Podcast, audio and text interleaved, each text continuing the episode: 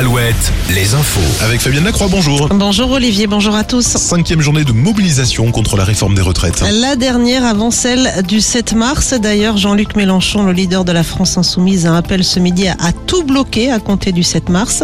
En attendant, plus d'une quarantaine de cortèges sont donc annoncés pour euh, cette journée de jeudi. On a défilé d'ailleurs ce matin à Sainte, à Brest, Châteauroux, Guéret, Morlaix ou encore à Montmorillon. Des défilés en cours à Niort, Mayenne et Bordeaux. Ce sera cet après-midi à Tours, Poitiers, Limoges, Angoulême et La Rochelle. Et des retraites au flambeau sont programmées dans la soirée à Angers, Lorient, La Roche-sur-Yon ou encore à Nantes.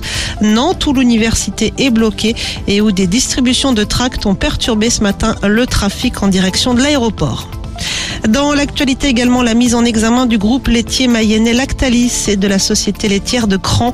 Les deux sociétés sont mises en examen pour tromperie aggravée, blessures involontaires et inexécution de mesures de retrait et rappel dans l'affaire dite du lait contaminé à la salmonelle. Fin 2017, une cinquantaine de bébés avaient été contaminés à la salmonellose après avoir bu du lait infantile produit chez Lactalis. Les deux sociétés sont placées sous contrôle judiciaire. Au chapitre emploi, un forum des emplois saisonniers se tient cet après-midi en Charente-Maritime. C'est de 14h à 17h à Foura. À l'étranger, les médias turcs rapportent ce midi qu'une jeune fille de 17 ans a été retrouvée vivante ce matin, dix jours après le séisme meurtrier qui a touché l'est de la Turquie et la Syrie. Le bilan de cette catastrophe s'élève désormais à plus de 40 000 victimes. On passe au sport avec du foot ce soir. Le FC Nantes à Turin pour affronter la Juve, 16e de finale allée de la Ligue Europa.